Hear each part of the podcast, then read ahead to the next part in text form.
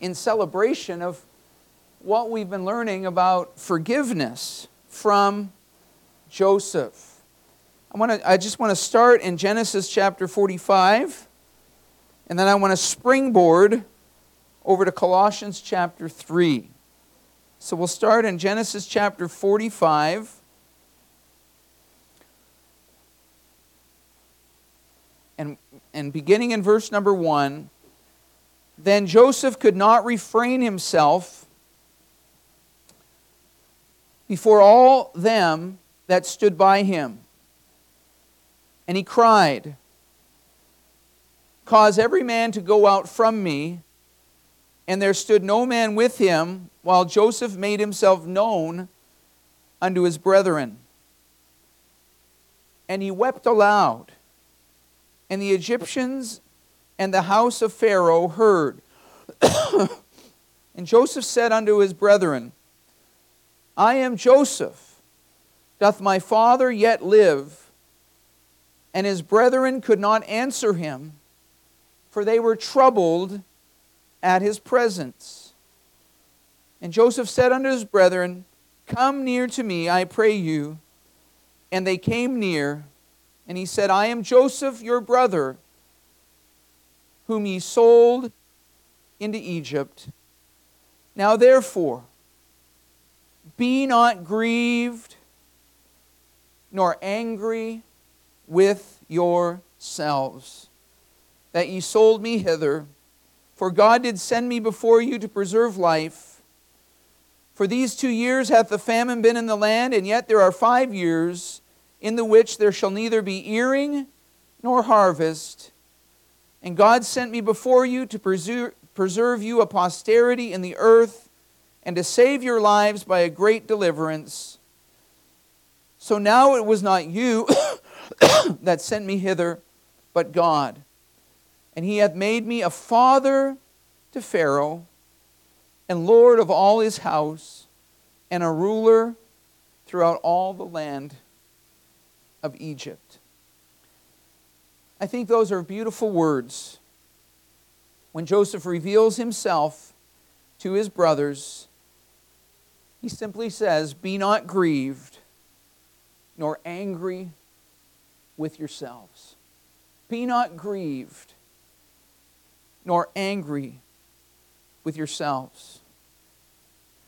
Forgiveness is something that God wants us as Christians to be good at. He wants us to be good at. A, a couple portions of Scripture. Um, Luke chapter 17. Look at Luke chapter 17.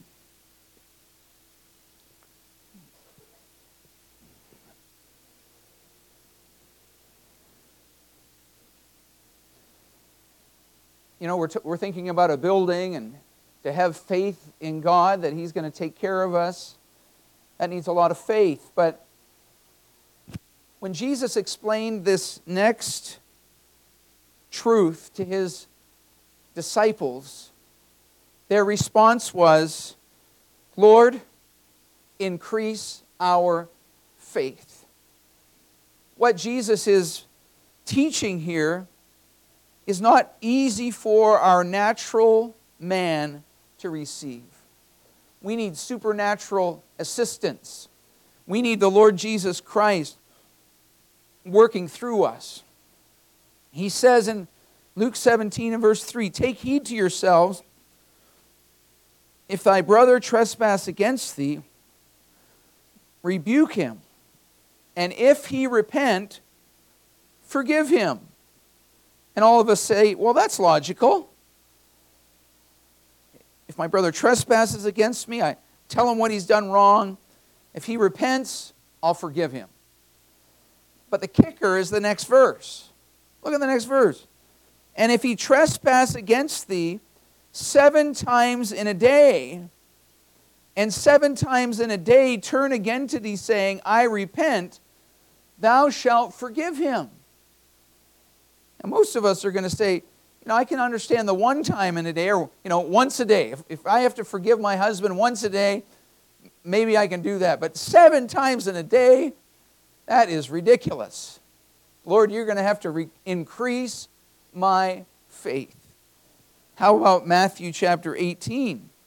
Matthew chapter 18.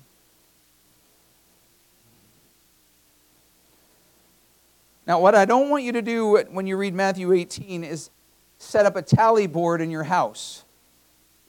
Because it won't take very long and you'll be counted up to 490. It's, a, it's an on purpose exaggeration so that we can learn the right attitude of forgiveness. He says in verse 21 Then came Peter to him and said, Lord, how oft shall I forgive my oft shall my brother sin against me and I forgive him? Till seven times? Jesus saith unto him, I say not unto thee until seven times, but until seventy times seven. Forgiveness is a Christian, it should be a Christian virtue. We should be known by how we forgive. And I believe Colossians chapter 3 gives us some insights on how we can grow or what a forgiving spirit looks like. Colossians chapter 3 and verse 12. Put on, therefore, as the elect of God, holy and beloved, bowels of mercies. Bowels of mercies. God wants us to be merciful. You don't have to be merciful until someone does something wrong to you. So the, the, the, the implication is as you go through this life, people are going to do you wrong. But as a Christian, God wants you to be full of bowels of mercies and kindness. Kindness. And when it comes to this, remember I mentioned this morning, when it comes to this rebuke, it needs to be done in a kind spirit. If you have to have a difficult conversation, it needs to be done in a kind manner. Humbleness of mind. Now, we're not going to look at it tonight, but Matthew 18 is a key to having a forgiving spirit.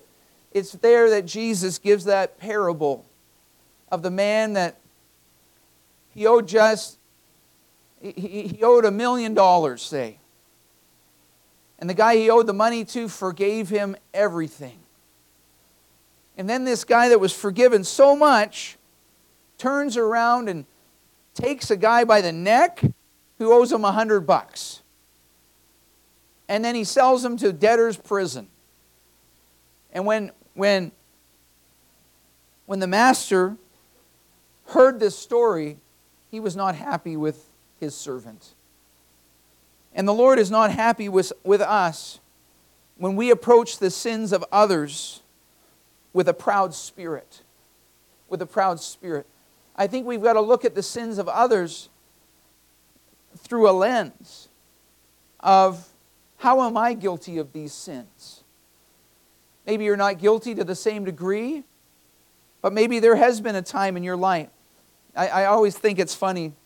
Um, Ex smokers are usually the biggest smoking, biggest hypocrites in the world when it comes to smoke. You know, they hear, smell some smoke, and they'll give people a dirty look or they'll say, I can't believe um, people smoke anymore, you know. And they're the ones that used to, you know, smoke a pack a day. Um, usually people that haven't smoked have a, you know, they have a, they have more humbleness of mind towards smoke. And, you know, I, I don't know if this is wrong or not. Sometimes I, I feel sorry for smokers. You know, you go to Tim Hortons over here on, on Kingsway, they got a little, they got a little tent up there and all the smokers are huddled under there when it's freezing outside and raining, and, um, and they're like the outcasts of society. You know, when they're watching an old movie, they must say, Boy, I wish we had the good old days again. You know, the good old days when we could smoke in our offices and We could smoke on airplanes, and it used to be any air flight over two hours you could smoke on. Isn't that a blessing? On a, you know, on a transcontinental flight, and people are smoking. But the point is, when we're going to deal with someone else's sin, let's deal with it with a humble mind. A humble mind. A humble mind. Meekness. Meekness is strength under control.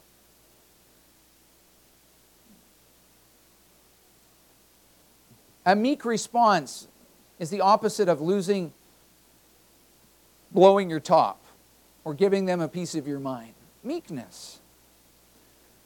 I really see these things in verse 12 as the posture of forgiveness, the posture of forgiveness, long suffering. So, if we live, the, the, the, scriptures tell us here we're to put on these things. They're not natural, they're not normal. They're a God thing that God can give us through the gospel. Bowels of mercy, kindness, humbleness of mind, meekness, and long suffering. That's the posture of forgiveness. The next thing we see is the outworking of a forgiving heart. What is the outworking of a forgiving heart? Well, we mentioned this this morning, but forbearing one another. That's the grace just to put up with the humanity of people around you. You know, you can walk through life as the great judge of all people, and you can judge every infraction, but it's going to be a much it's going to be a it's going to be a much more joyful life, Christ honoring life if you learn to forbear. If you learn to forbear. If you learn to put up with the sins of other people. Now remember that has to be balanced. It has to be balanced with especially the closer the relationship. If you're, if you're, if you're continually being hurt by someone that you love, you're going to have to approach them and talk to them. You just can't keep forbearing. It will lead to a broken heart. It will lead to bitterness. And sometimes, sometimes people are just stupid. And all they need to be do, all they need is to be confronted and challenged, and they're going to be a different person. But we need to start with forbearing one another and forgiving one another. If any man have a quarrel against any. So you've got a quarrel against someone, you've got a, a conflict with someone, it's either forbear or forgive. And forgive requires sometimes requires rebuke. It always requires repentance. He said, it doesn't always require rebuke. No, it is possible because the Holy Spirit lives inside of you and because you're intelligent to become to be very aware when you sin against someone else.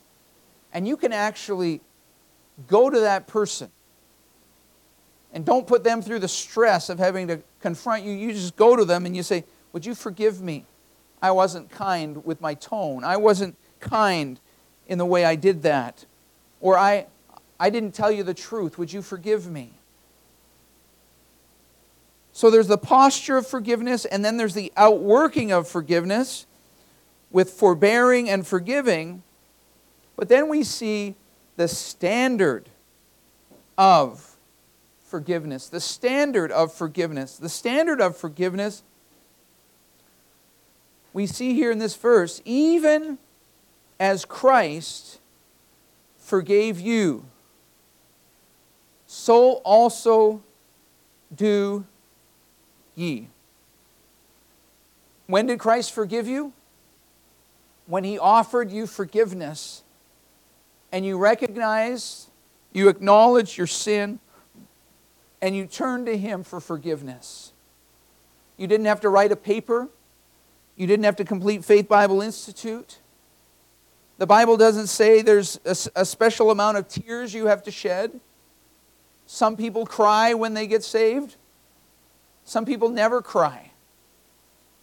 It's because salvation is offered by Christ, and it's His will and His desire that we accept His forgiveness.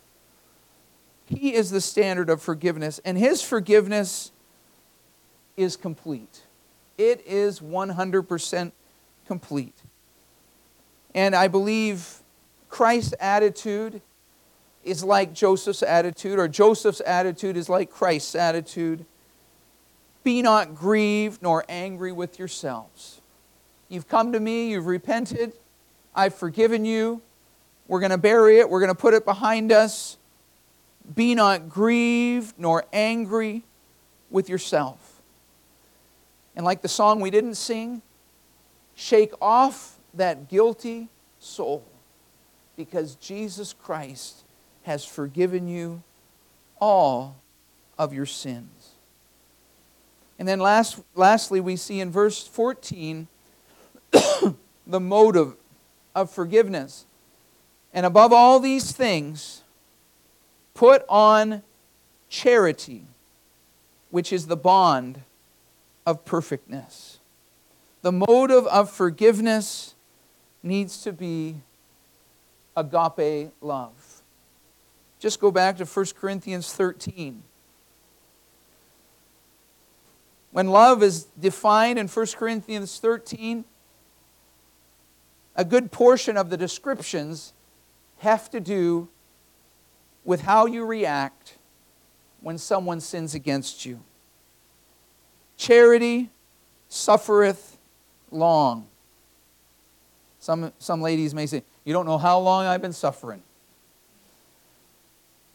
But charity suffers long, it's patient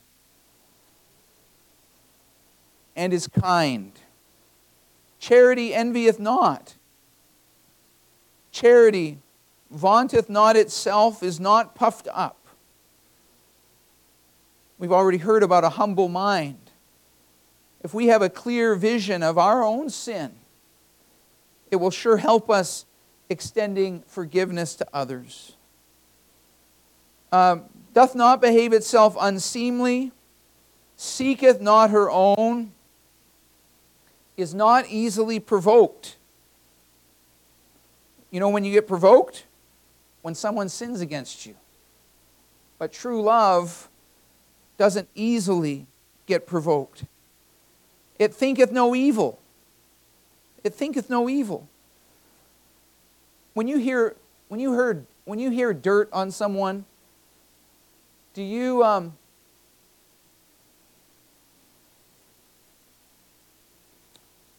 do you automatically accept it as truth? Or do you try to think the best in that person? Do you try to think that maybe they don't have all their facts straight? Maybe there's some other information we don't know yet.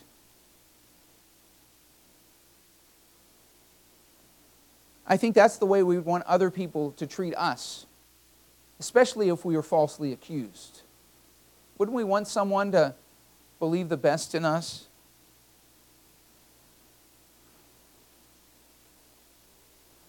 Rejoices not in iniquity. True love doesn't it doesn't get excited when someone else sins. It doesn't get happy. But rejoices in the truth it bears all things. Folks, it's easy to bear cards in the mail with money in them. Doesn't take much difficulty. It doesn't take much, it doesn't take much bearing when, when someone sends you a, a positive text. It's, it, it's difficult when someone is unkind to us then it's difficult to love. And believeth all things, hopeth all things, endureth all things, charity never faileth. How's your posture of forgiveness? You say it's hard, Pastor, it's hard to forgive. Well, that's where we need to be like the disciples and say, Lord, increase my faith. Help me to put on these virtues. Help me to help me to be willing to forgive seven times in a day or 490 times to one person. Let us outwork that forgiving heart by forbearing and by forgiving. Let our standard be Christ. We'll all, you know, because the standard is in Christ, this is an area we'll always be working on.